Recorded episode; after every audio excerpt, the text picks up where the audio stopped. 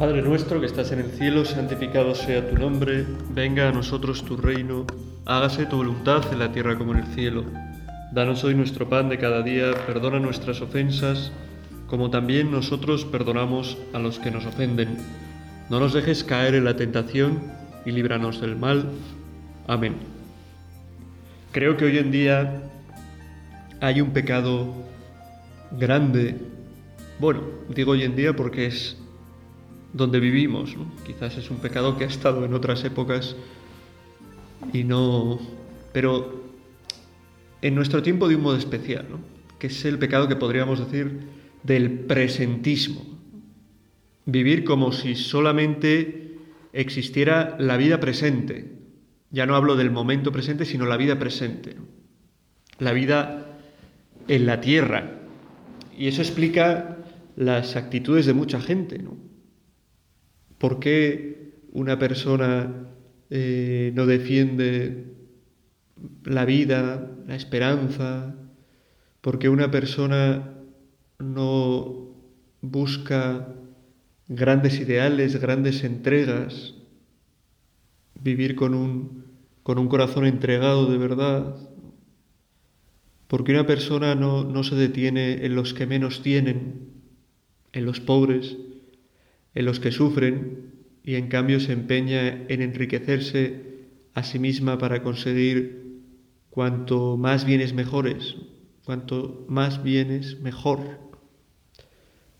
Pues porque considera que la única vida verdadera es la vida que vive aquí.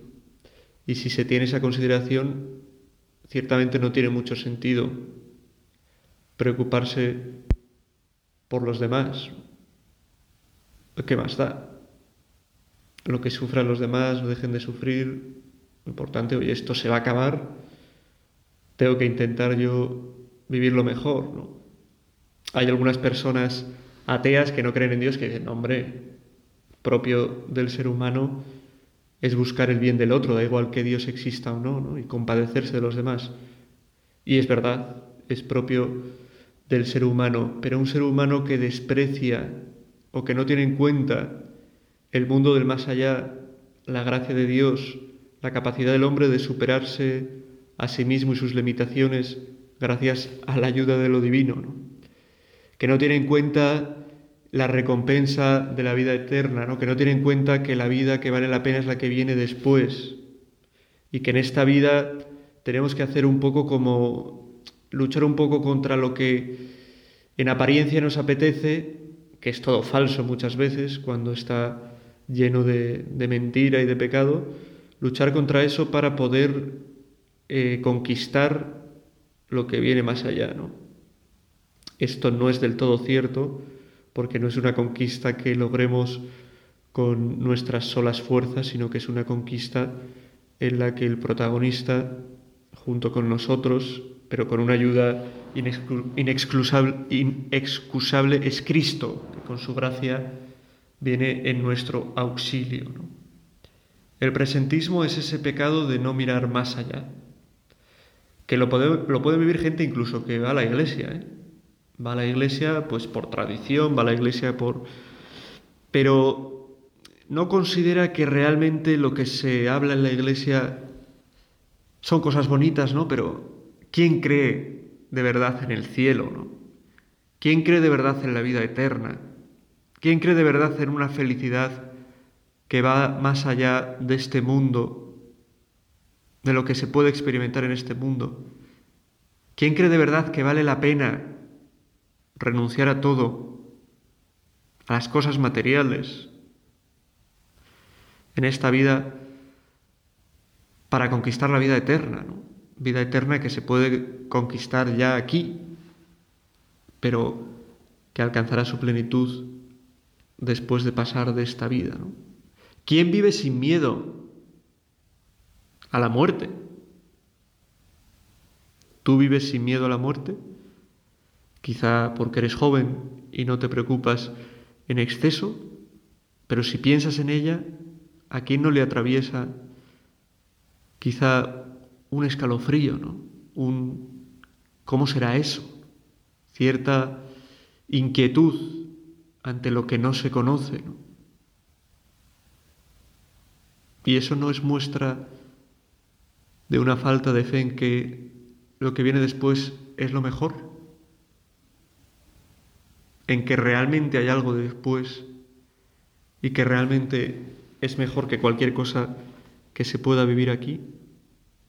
Tenemos que huir de este considerar, porque no es nada cristiano, que el presente es aquello que tenemos que conquistar, que en el presente es donde tenemos que triunfar. Si uno dice, joder, estoy hecho para triunfar, porque estamos hechos para eso, ¿no? No estamos hechos para el fracaso, nadie se siente a gusto fracasando. Y uno dice, estoy hecho para triunfar, solo existe esta vida, tengo que triunfar en esta vida. Y vale la pena hacer lo que sea por triunfar. Y uno triunfa cuando es considerado, uno triunfa cuando tiene dinero, uno triunfa en esas circunstancias. Y en medio de, hablando de esto de, de, que uno triunfa cuando tiene dinero, de que uno triunfa cuando, cuando tiene fama, aparecía un texto que he visto por Instagram que ha colgado otro sacerdote ¿no? que también suele participar en estas meditaciones. A ver si lo encuentro que no deja muy claro de quién es el texto. De hecho, él pregunta si es del Papa Francisco de Newman. ¿no? Bueno, me da que por cómo expresa algunas cosas es de Newman, ¿no? aunque perfectamente podría decirlo el Papa Francisco. Dice, el dinero es el ídolo de nuestro tiempo, muy unido al presentismo es el tener como ídolo lo que buscamos, el dinero, ¿no? A él rinde homenaje instintivo la multitud, la masa de los hombres, estos miden la dicha según la fortuna, y según la fortuna también miden la honorabilidad. Todo esto se debe a la convicción de que con la riqueza se puede todo. La riqueza, por tanto, es uno de los ídolos de nuestros días, y la notoriedad es otro. La notoriedad, el hecho de ser reconocido y de hacer ruido en el mundo, lo que podría llamarse una fama de prensa, bueno, esto quizá muestra esta expresión es bastante más del Papa Francisco, ¿no? Ha llegado a ser considerado un bien en sí mismo, un bien soberano, un objeto de verdadera veneración. Pues es verdad. Si uno tiene como ídolos a, al dinero o el ser notado, yo quiero ser conocido, yo quiero ser famoso, yo quiero que la gente pues me reconozca, yo quiero tener así, bueno, todo va muy unido, ¿no? Porque uno quiere ser reconocido, ser famoso también para, porque eso da dinero, ¿no? Eso da dinero, o al revés, el dinero da fama, no lo sé. Pero las dos cosas van muy unidas. ¿no? Y van muy unidas tener estos ídolos a no mirar más allá del mundo en el que vivimos. Si uno no mira más allá del mundo en el que vivimos, no ve a Dios, desde luego, ¿no? porque Dios es eterno, Dios está más allá de este mundo, está presente en este mundo, pero no se explica solo con este mundo, ni mucho menos. Y en este rato de oración quisiéramos, Señor, de tu mano, mirar con esperanza hacia el futuro, hacia un futuro que se abre mucho más allá de esta vida que vivimos aquí en la tierra. Queremos pedirte, Señor, que en este mundo donde a veces hay tan poca fe o parece que hay tan poca fe, nosotros podamos ser faros de fe, que tengamos esperanza de verdad en la vida eterna, ¿no? que tengamos esperanza de verdad en tu poder.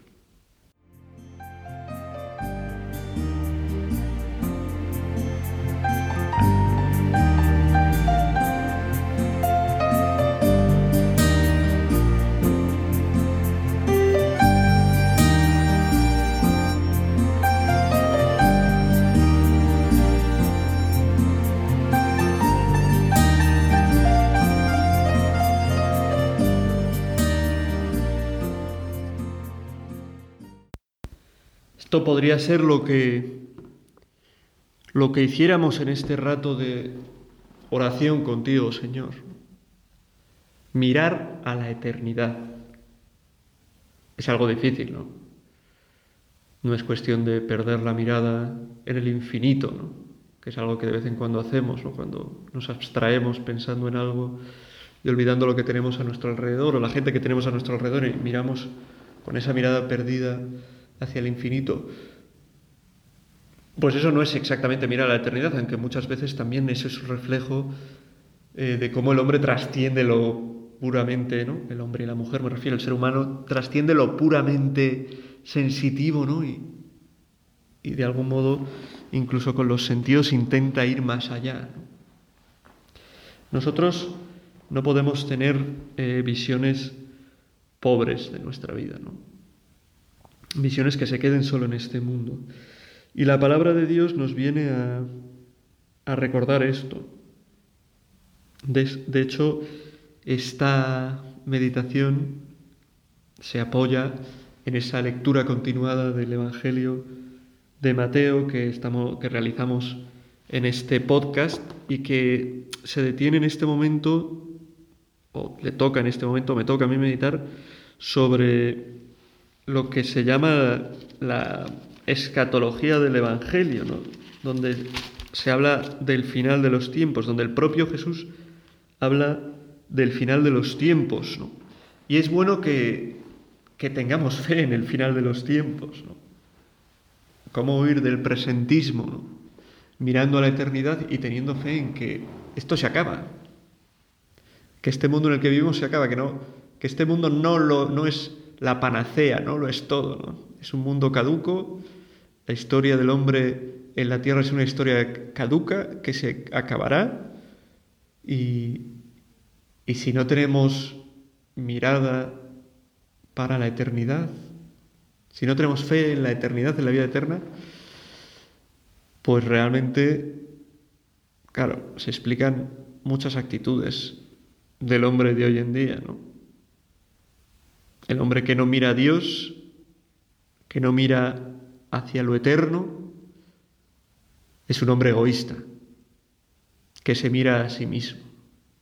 Si no hay algo eterno, uno es capaz de creerse que lo más grande que existe es Él mismo. Cuando uno se da cuenta de la eternidad, se da cuenta de Dios y huye de su egoísmo.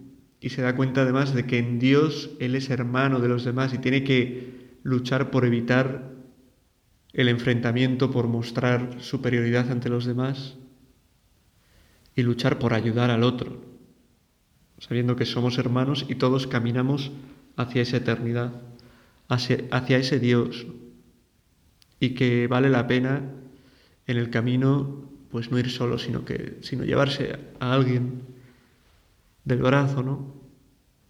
A otros que puedan conocer ese gran tesoro, porque es un tesoro que a uno le llena tanto que le desborda y que le hace eh, cantarlo, ¿no? contarlo, perdón, también cantarlo puede ser, ¿no? Es una manera de contar las cosas es cantándolas, ¿no?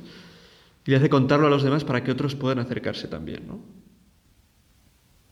Porque uno, cuando descubre la eternidad, descubre a Dios, sigue profundizando, descubre el amor de Dios, descubre que es imagen de Dios, descubre que es imagen de ese amor de Dios y que para lo que vale la pena vivir es para ese amor. Si no, no tiene ningún sentido. ¿no? Si no vivo para ese amor, cuando uno descubre a Dios, descubre esto. ¿no? Mi vida no tiene ningún sentido. Estoy perdiendo el tiempo.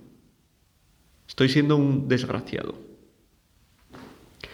Por eso, pensar en la eternidad, pensar en Dios, pensar en el amor de Dios, es algo que facilita inmensamente el tratar bien a los demás porque si uno apoya el tratar bien a los demás simplemente porque los hombres han decidido que hay que tratar bien a los demás, podrán llegar hombres a través de la política, de la democracia, que hace que todo el mundo pueda hablar, que digan, pues ahora el bien no es este, ¿no? El bien es que yo soy el mejor, la gente que es como yo es la mejor y el, resto es gente despreciable, ¿no? Que es lo que se ha hecho en algunas épocas, en algunos regímenes, y seguirá haciéndose ahora y en el futuro habrá más y por olvidar a Dios por olvidar ese foco de amor que me ayuda a mí a darme cuenta de que el otro es tan digno de amor como yo, de ese amor de Dios y por lo tanto también de mi amor ya que soy imagen de Dios. Bueno, pues lecturas del Evangelio que nos hacen mirar a, a este futuro son las, las lecturas que se llaman escatológicas, en las que Cristo habla del más allá de lo que vendrá. Y hoy nos fijamos en, en una lectura de estas. Eh, voy a leerla y recuerdo que cuando hicimos la lectura, el comentario del Evangelio de Marcos, que se hizo en este podcast antes que el de Mateo, también me tocó la parte en la que, en la que se habla de esto, que se habla de la gran tribulación y la venida del Hijo del Hombre, del final de los tiempos. Y lo quiero leer y quiero que lo... Bueno, le pido al Señor que nos ayude a mirarlo en este día como algo que nos ayuda a pensar en la eternidad. Como algo que nos ayude a darnos cuenta de que este mundo no lo es todo, que lo que tengo ahora, sea lo que sea entre manos, si no es Dios, si no está cimentado en Dios, es algo caduco y que tarde o temprano me va a defraudar y me va a dejar vacío. Es así. ¿Qué sentido? Bueno, no voy a enrollarme, voy a leerlo porque si no, luego, pues estoy comentando un evangelio y se me olvida de qué estoy hablando. La gran tribulación.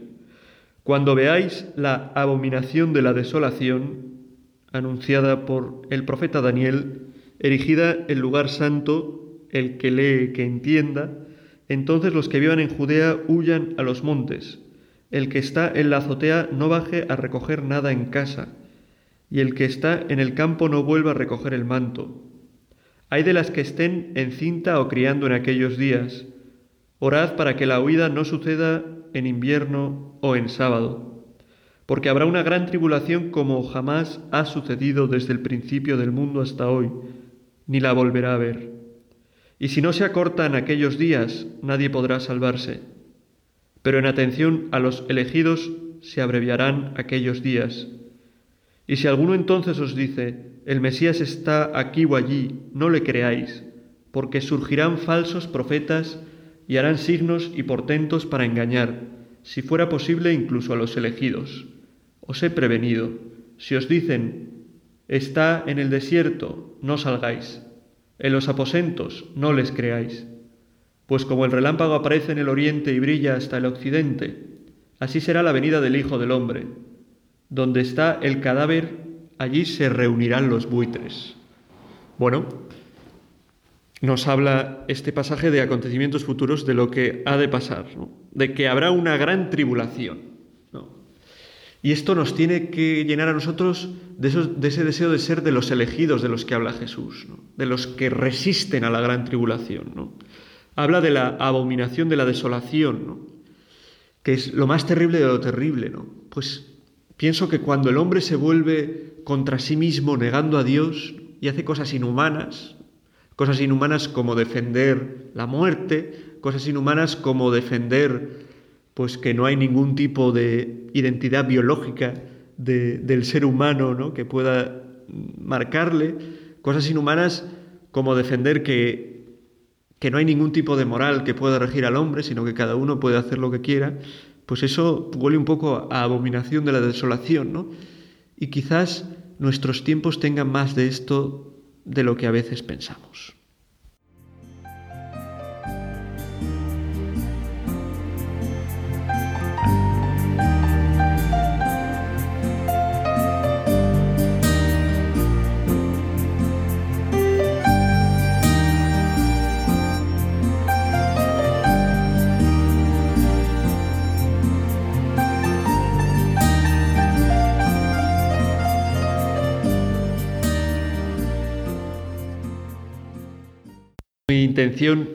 Con esta meditación ser un profeta de calamidades, ¿no? entiéndaseme bien, estoy diciendo que puede haber más de eso que dice Jesús de abominación de la desolación hoy en día, que puede ser algo que se esté dando, ¿no? Pero no lo hago en el sentido de ser eh, pues un agorero, un, alguien que diga el fin del mundo está aquí, no tengo ni idea, ¿no? Sino con la intención de deciros, no sabemos cuándo va a ser el fin del mundo, quizás está ya aquí, quizás no Pero en cualquier caso, a nosotros nos da igual cuando sea, porque lo nuestro es estar preparados siempre, porque sea el fin del mundo ahora o nuestro fin dentro de 70 años, tenemos que estar preparados porque no sabemos en qué momento va a ser y porque vale la pena estar preparados para alcanzarlo mejor, para ser de esos elegidos de los que habla Jesús. ¿no?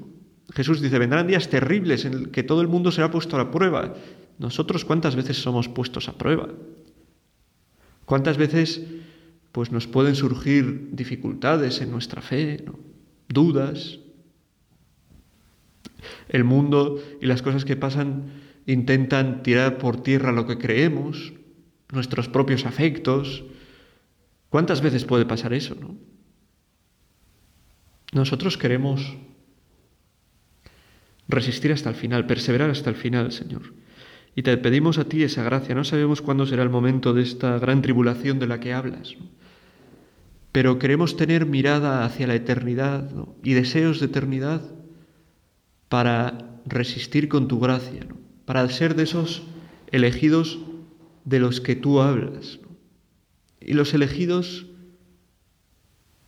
no, no tienen, a pesar de las dificultades, como tienen su confianza puesta en Dios, pues no temen. ¿no? Y nosotros vemos cosas que nos pueden hablar de que esto se acaba o de que esto no se acaba o de lo que sea, pero eso no nos tiene que llevar nunca al temor, sino a crecer en nuestra oración y en nuestra cercanía a Cristo. Sobre todo porque lo que viene al final, lo que viene al final del mundo, lo que vendrá al final de nuestra vida, es Cristo. Y en Cristo nosotros tenemos nuestra salvación, nuestra esperanza, nuestra alegría, el amor que no pasa, el amor que es fuerte y hace que nuestro amor sea de verdad fuerte.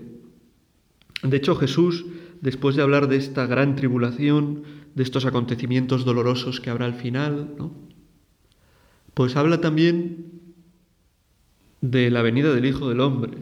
Y así sigue diciendo este Evangelio de Mateo. Inmediatamente después de la angustia de aquellos días, el sol se oscurecerá, la luna perderá su resplandor, las estrellas del cielo y los astros se tambalearán. Entonces aparecerán en el cielo el signo del Hijo del Hombre. Todas las razas del mundo harán duelo y verán venir al Hijo del Hombre sobre las nubes del cielo con gran poder. Enviará sus ángeles con un gran toque de trompeta y reunirán a sus elegidos de los cuatro vientos, de un extremo al otro del cielo Aprended de esta parábola de la higuera. Cuando las ramas se ponen tiernas y brotan las yemas, deducís que el verano está cerca. Pues cuando veáis todas estas cosas, sabed que Él está cerca, a la puerta. En verdad os digo que no pasará esta generación sin que todo suceda. El cielo y la tierra pasarán, pero mis palabras no pasarán. En cuanto al día y la hora, nadie lo conoce, ni los ángeles de los cielos, ni el Hijo, sino solo el Padre. El cielo y la tierra pasarán, mis palabras no pasarán. Vivir de la palabra de Dios nos ayuda a fijar nuestros ojos en la eternidad, a darnos cuenta de que estamos aquí como pasajeros, como pasajeros que pasan, pero que van hacia otro sitio, como viajantes. ¿no? Este no es nuestro destino definitivo y no tenemos que buscar aquí nuestro triunfo, nuestro triunfar, el triunfar que desea nuestro corazón. Nuestro triunfar está con Dios en las cosas de Dios, no en las cosas de este mundo que nos esclavizan, que nos engañan, que nos hacen esclavizar y engañar a otros, sino en las cosas de Dios. Al final, el Hijo del Hombre con gran poder vendrá. Esto se acabará, la historia se acabará, los que ahora se creen triunfadores a costa de los débiles, de los pobres, sin tener en cuenta el orden de la moral, sin tener en cuenta que hay cosas que, que son buenas y cosas que son malas, pues ese día se darán cuenta de que no han triunfado en absoluto, de que su vida ha sido un fracaso porque no han sabido mirar a la eternidad, no han sabido mirar a Dios, no han sabido fijarse, buscar el amor de Dios y vivir de ese amor. Nosotros no queremos esto, Señor. ¿Para qué queremos? ¿Para qué queremos honores en esta vida si no conseguimos la vida eterna? Pues realmente no tiene sentido, ¿no? A veces nuestro corazón se pega a cosas muy pequeñas que realmente nos hacen más daño que otra cosa. Vamos a fijar nuestros ojos en la eternidad. Piensa en Dios, tú que estás meditando. Piensa en que te ha creado. Y te ha creado para que no te acabes. Te ha creado para siempre. Piensa que te ha creado para que seas feliz. Y que te ha creado libre. Piensa que con tu libertad y su gracia, esa gracia que eleva tu libertad, es con la que tú le tienes que decir, por ser libre, sí, a ese designio de Dios, porque Él no nos obliga a vivir eternamente con Él. Y piensa que este mundo nos pone trabas para decir sí, por el pecado, por el desorden, se nos presentan otras cosas que nos parecen más apetitosas que Dios, que la eternidad, que la felicidad eterna que Dios nos promete. Pero piensa que en realidad todas esas cosas pasarán, ¿no? El cielo y la tierra pasarán, dice Jesús, pero Él no. Y Él es realmente el que puede colmar tu corazón, nuestro corazón. Mírale en el sagrario, en tu interior, y dile al Señor, muéstrale tu deseo de a pesar de las dificultades, vivir para la eternidad. No ser un hombre, no ser una mujer simplemente del presente, ¿no? Vivir para triunfar aquí, para tener fama aquí, para tener dinero aquí. Eso no sirve de nada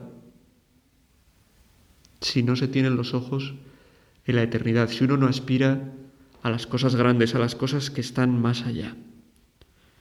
Todo esto que vemos, las piedras sobre las que estamos, o los ladrillos o lo que sean, la silla en la que estamos sentados o el sillón o lo que sea, o la roca, todo, esto, todo eso pasará.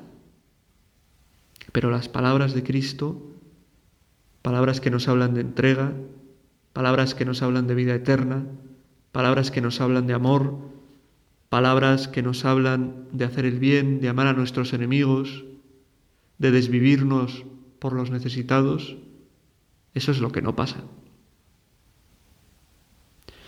Ojalá podamos, de la mano de María, decidirnos a mirar a la eternidad en nuestra vida, a pensar cuando voy a hacer las cosas, vale, esto me ayuda a llegar a la vida eterna o no.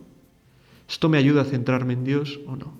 ¿Esto me ayuda a ver el amor de Dios en mi vida o no? ¿Esto me ayuda a vivir ese amor de Dios con los demás o no? María, ayúdanos a vivir mirando a la eternidad. Dios te salve María, llena eres de gracia, el Señor es contigo, bendita tú eres entre todas las mujeres y bendito es el fruto de tu vientre Jesús. Santa María, Madre de Dios, ruega por nosotros pecadores, ahora y en la hora de nuestra muerte.